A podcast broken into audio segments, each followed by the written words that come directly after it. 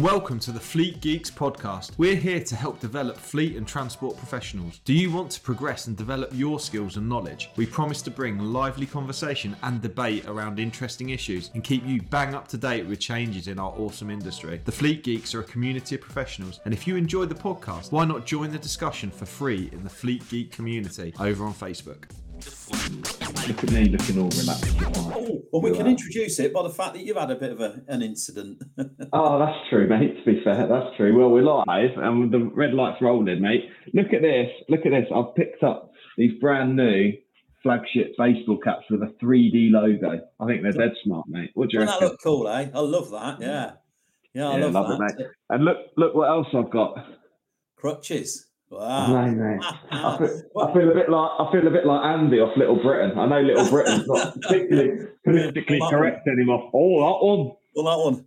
So, that I mean, that, that's actually uh, not a bad um, introduction, really, to this week, is it, Pete? Because um, we're talking about conti- we're going to talk about contingency planning, and Yeah, um, and it's not just a fashion statement that crutch, is it? You had a bit of a you had a bit of a to do in the week, didn't you, Pete? I did, mate. Yeah, I did. the nurse, the nurse. I went to A and E. I went to A and E to get a scan because that's the only way you can get a scan these days. I didn't really feel it was an emergency, so I did feel a bit of a fraud going in. But the the nurse said to me, she goes, "What are you doing still playing football?" I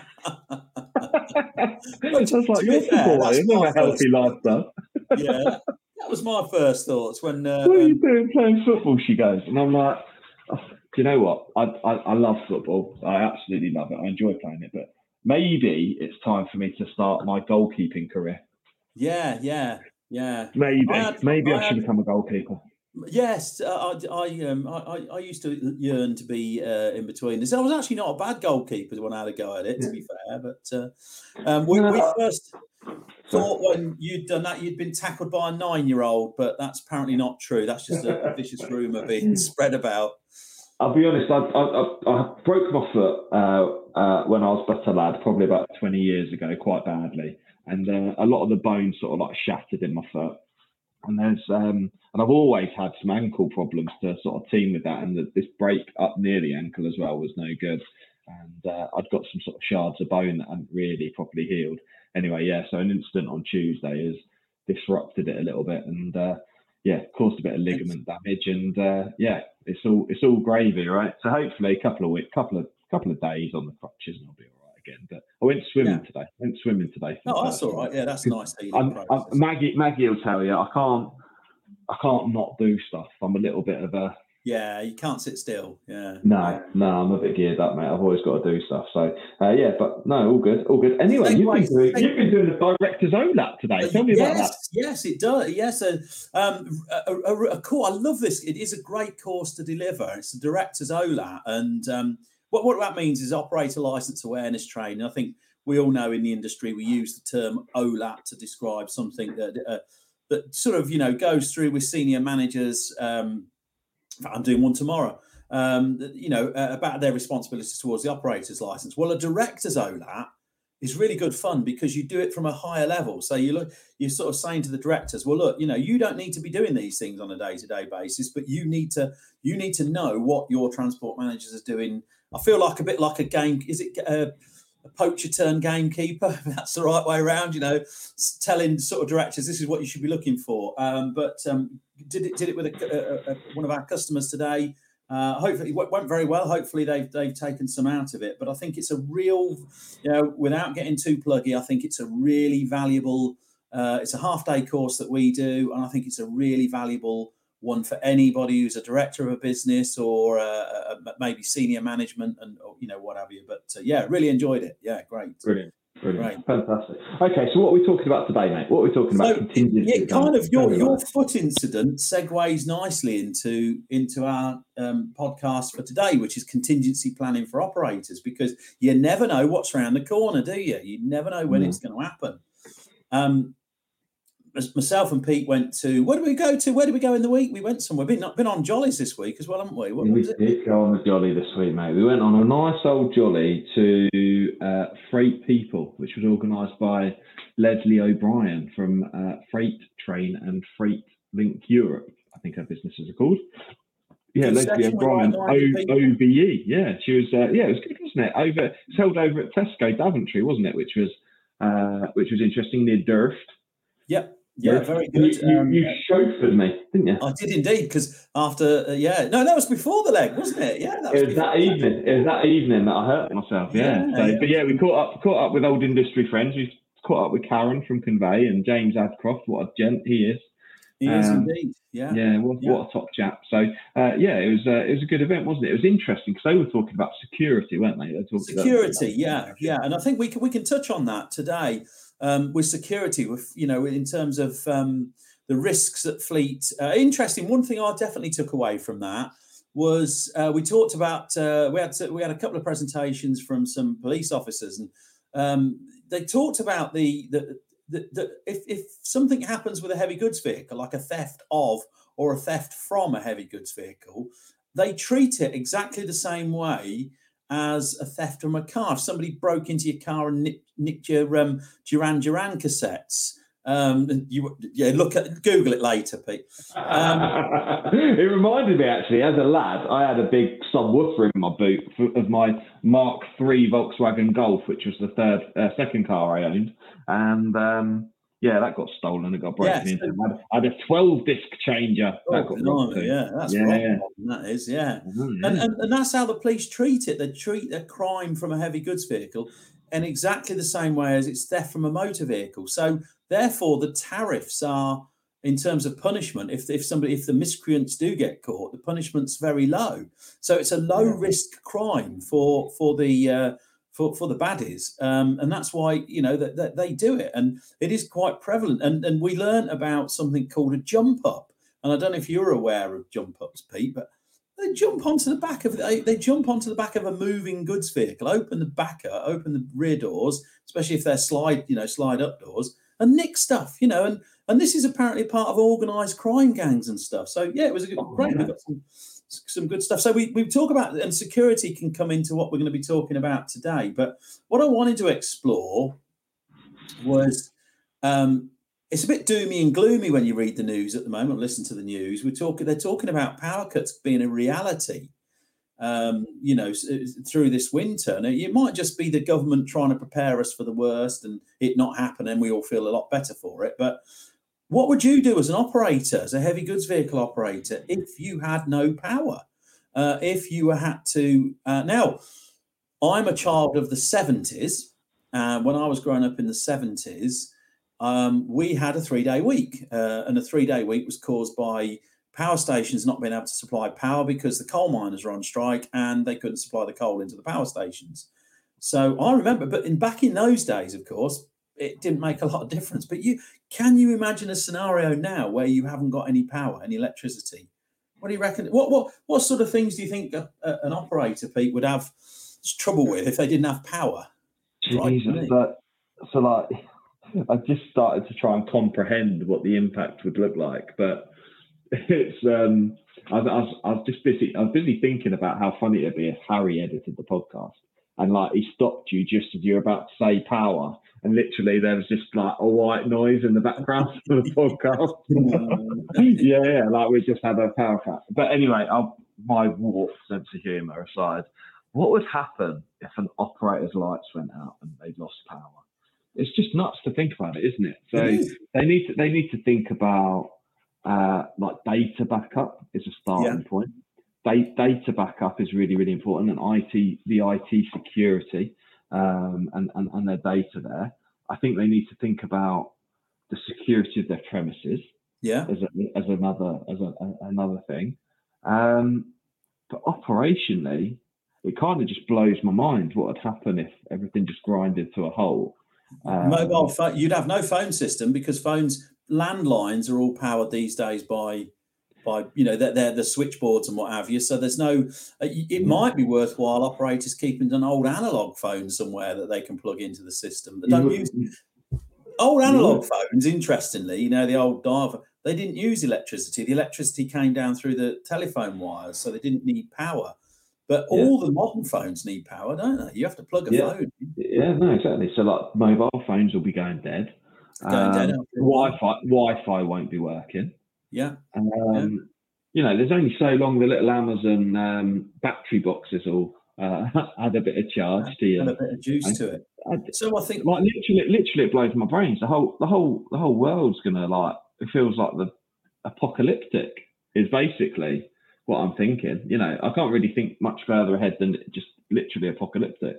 Hi, it's Pete from Flagship Partners. We're really proud to sponsor the Fleet Geeks podcast. Flagship Partners offer a range of consultancy and training services to ensure that our customers remain compliant and have the best possible knowledge to be able to fulfill their work. If you're interested in support with any of our safety, HR, or compliance services, or you want to train to be a transport manager or need driver CPC training, give us a call today. I'm going to make some presumptions here. I'm going to presume the government would, or the powers that be, would give us some warning, give us some notice. Uh, I'm going to also presume that they would they would prioritise businesses to stay open because that's what pays the country's wages, isn't it? So, you know, we're looking at worst case scenario here. But it, I'll tell you what got me thinking about this as well. And I'm, I'm probably going back here 15 years, but to a time where we still had a lots of computerized stuff. We had transport management systems, we had emails. Believe it or not, back in those days, um, we had, um, and the biggest one for us. uh, I'll come. I'll come to that in a minute when I tell you the story. But um, the biggest one for us was the fuel pumps. We couldn't get any fuel out of the fuel pumps because obviously the fuel pumps were all electric. We had on. We had on-site fuel. What what it was? The story was the company I used to work for, an operator I used to work for, mid-sized, you know, 106 odd vehicles, um, warehousing and all the rest of it. And what it was, we were a bit remote where we were, uh, big operating centre, but it was a little bit remote. And um, they were doing some roadworks on the on the only sort of road in, and uh, some somebody went through a mains cable with uh, a digger, and and and that was it. And we were plunged into darkness, and it was three days before they restored the power. Wow. Now, the first the first thing that um, the first thing that the the owners of the business did after that was invest in a generator and uh, and get that up and running and plugged in. But even that leads to problems when the generator cuts in. You know, is the generator definitely going to work? So, continue. There's a lot to think about, in there, Pete. As you say, mind blown. Yeah, Oh, absolutely, right. absolutely blows my mind. To be fair, and um, you know, I just, you know, even down to like, you just won't be able to work, will you? And No. I guess, I guess businesses will continue. You know, even though they can't provide work, a lot of their employed people, they've still got to find the wages, and Yeah. still got to, you know, they've still got to try and crack on as best they can. Um, I, I find it. No, don't get me wrong. You know, we probably couldn't have perceived or conceived that the pandemic would happen, could we? No. So, and I think, I think obviously the pandemic has increased our resilience to an extent about whether we need to work, whether we can work from home, and those kinds of things.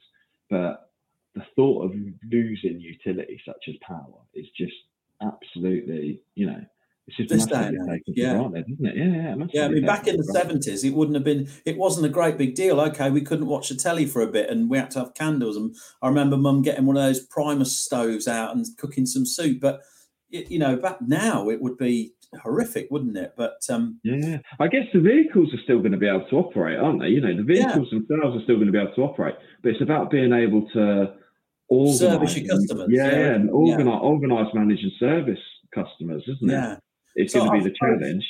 the the challenge is, and the challenge we'll probably put out to the operators, to, to you, to you, dear listeners, is is you know consider what is your minimum level of service that you could provide with with no electricity. What would be your minimum sort of thing that you could do for your customers? And, and and I guess really work work around that. You know, if the worst came to the worst, what is it you could possibly do as a minimum to keep your customers moving and to keep your lorries moving and to keep your money coming in? Um, so that's probably worth considering, isn't it? That's the move. Moving on, then. So just aside to that, one of the other things that uh, we we we we listened to, um, to a good presentation from um, a, a, quite a well-known sort of solicitor in the in the transport world, and she she brought it kind of brought something back to me as well in terms of um, what would you do as an operator if the worst should happen? This is a very depressing episode, this, isn't it? What would you do if the worst Doom was and to happen? gloom, mate. in terms of your business, in terms of receiving news that one of your vehicles had just received a PG9 prohibition at the side of the road, um, one of your vehicles have been involved in a, a serious road traffic collision, or one of your drivers has hit a bridge. You know these catastrophic catastrophic events that occur from time to time. You know what what is your planning? That's that's I think, and that was a really good challenge, wasn't it, Pete? That we we heard about. What, what would you Well, suggest yeah. operators think? You know, uh, think about when it's uh, when it's when it comes time for that. Yeah, absolutely. So I think um, you know most operators should have thought about a bridge strike policy or procedure of some description um, that will include uh, a process that's followed in the event that it occurs. Likewise, preventative measures, and I think most people will think about preventative measures around training and route planning and um, the things that they can do to avoid, because essentially, you know, these things are avoidable. However, however, when you listen to Rick Wenham, um, who, who heads up the um, the Met commercial vehicle unit, he clearly stated that um, you know there was a bridge strike in London where they'd resurfaced the road.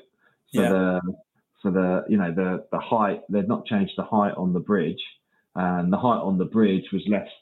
Uh, so it yeah. was less than what the you know The so road yeah, yeah, the drive yeah the driver was within his rights to go through and would have gone through under normal conditions Yeah. because his cab and vehicle was under you know under the height of the bridge so there wouldn't have been an issue but obviously it had been resurfaced and therefore there wasn't uh, the advertised uh, height Yeah. capacity. Um, so there's a little bit of false advertising there. Uh, we'll come to that another day. Um, but um, and, and, and, and the drivers hit it nonetheless. So obviously that's that's going to have a real impact depending on the size of the operation. You know that, that's going to have a real impact on the business if, uh, if particularly the smaller the number of the number of vehicles that's a bigger percentage impact on on their business for each asset that's out of use for that period of time.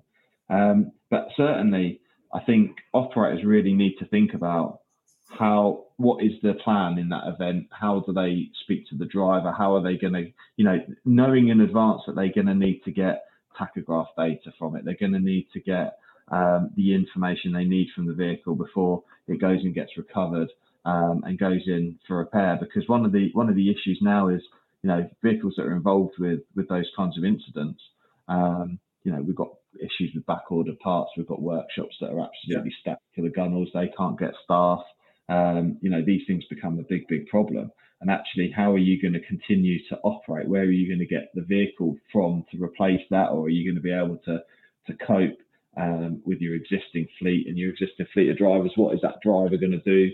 Um, you know and how are you going to manage that situation? And who who speaks to the traffic commissioner and when? And who carries out the incident Absolutely. investigation? And um, you know how how are we going to get someone there there you know there there's there's a lot to think about You know, pe- people think this industry is just pointing the lorry in one direction and hoping it gets there, isn't it? But there's so much more to it. You're absolutely Mm. right. You know what? And, and one of the other interesting points that the the, uh, the this this this presenter made was that um, you know in terms of today's world with um, social media, uh, how do you control the flow of information? Now, you know, not not trying to cover anything up, but how do you as a business um, negate against uh, reputational loss? You know, controlling the amount, and, and I think that's probably a question of having some sort of social media policy in place for your your your workers. Um, you know, you can, I'm not. I'm I'm the last one to to, to sort of try to, to block free speech, as it were. But you know, as a business, you uh, those those people work for you, and they have a, a duty of care to all their other fellow employees, not to reputationally damage the the business. But you know, when people start putting stuff on Facebook and uh, you know, it just gets round and round and round and round, doesn't it? And uh, you know, then that that was interesting. I never kind of thought about it from that perspective before. Um, how I think, I think ul- ul- ultimately an operator's got to focus on being able to control the controllables, haven't they? yes, To, to, an, to an extent, to an extent, once an incident occurs with one of their liveried vehicles, um, there's a lot of stuff that can go out of their control straight away. For example, members of the public taking photos and um, and, and, and putting things out there.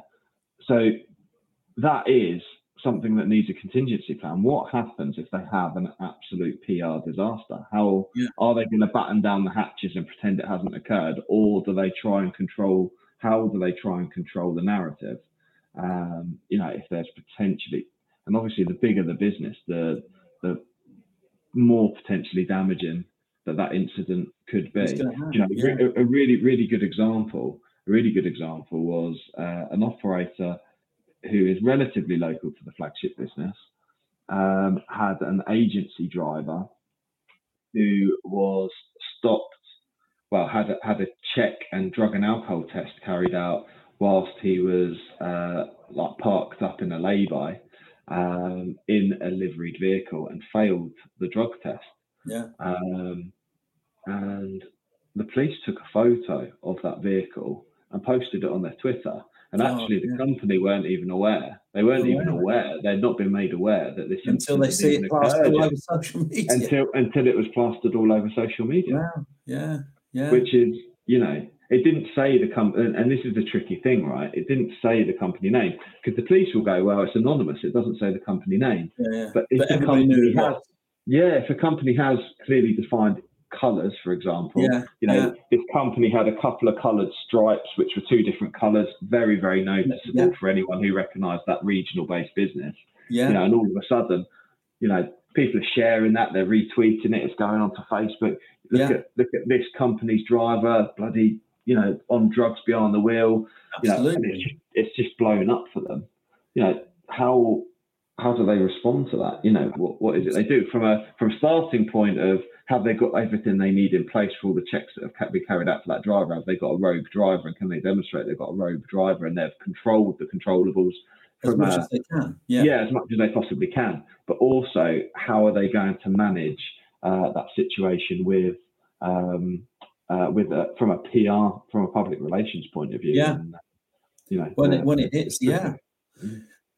We of course would be delighted to help any companies put together a contingency plan. Um, you know, without Mm. you know, we always try not to plug too much, don't we, on these things? But we of Yeah. course, uh, but but then again, our, our mantra would be prevention is always better than the cure. So, um, you know, if we, we we don't want operators to ever be in that position, but um, yeah, I think we've we've kind of um, b- built up a little bit of uh, knowledge in this area, and I think that's something we could definitely do going forward. So, but let, hey, that's a bit depressing. Let's start. Uh, let, you know, there's two, two. The moral of the story is don't you know know when it's time to give up playing football. I think you've probably learned that this week, Pete.